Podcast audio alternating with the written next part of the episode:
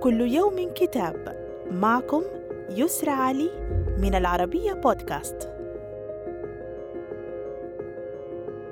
كتابنا اليوم 1919 حكايات الثورة والثوار. من تأليف الباحث الدكتور عماد أبو غازي وزير الثقافة المصري الأسبق.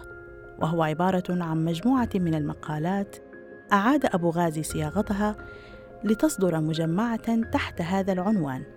وقد كتبها ونشرها متفرقة على مدى خمس عشرة عاماً. يبدأ الكتاب بمشهد افتتاحي بعنوان قبل الثورة يليه أربعة فصول ثم مشهد ختامي بعنوان ميلاد مصر جديدة.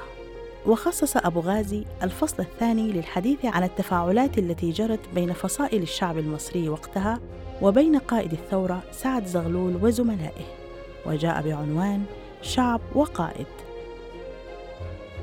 صدر الكتاب عن دار الشروق بالقاهرة. وإلى اللقاء مع كتاب جديد.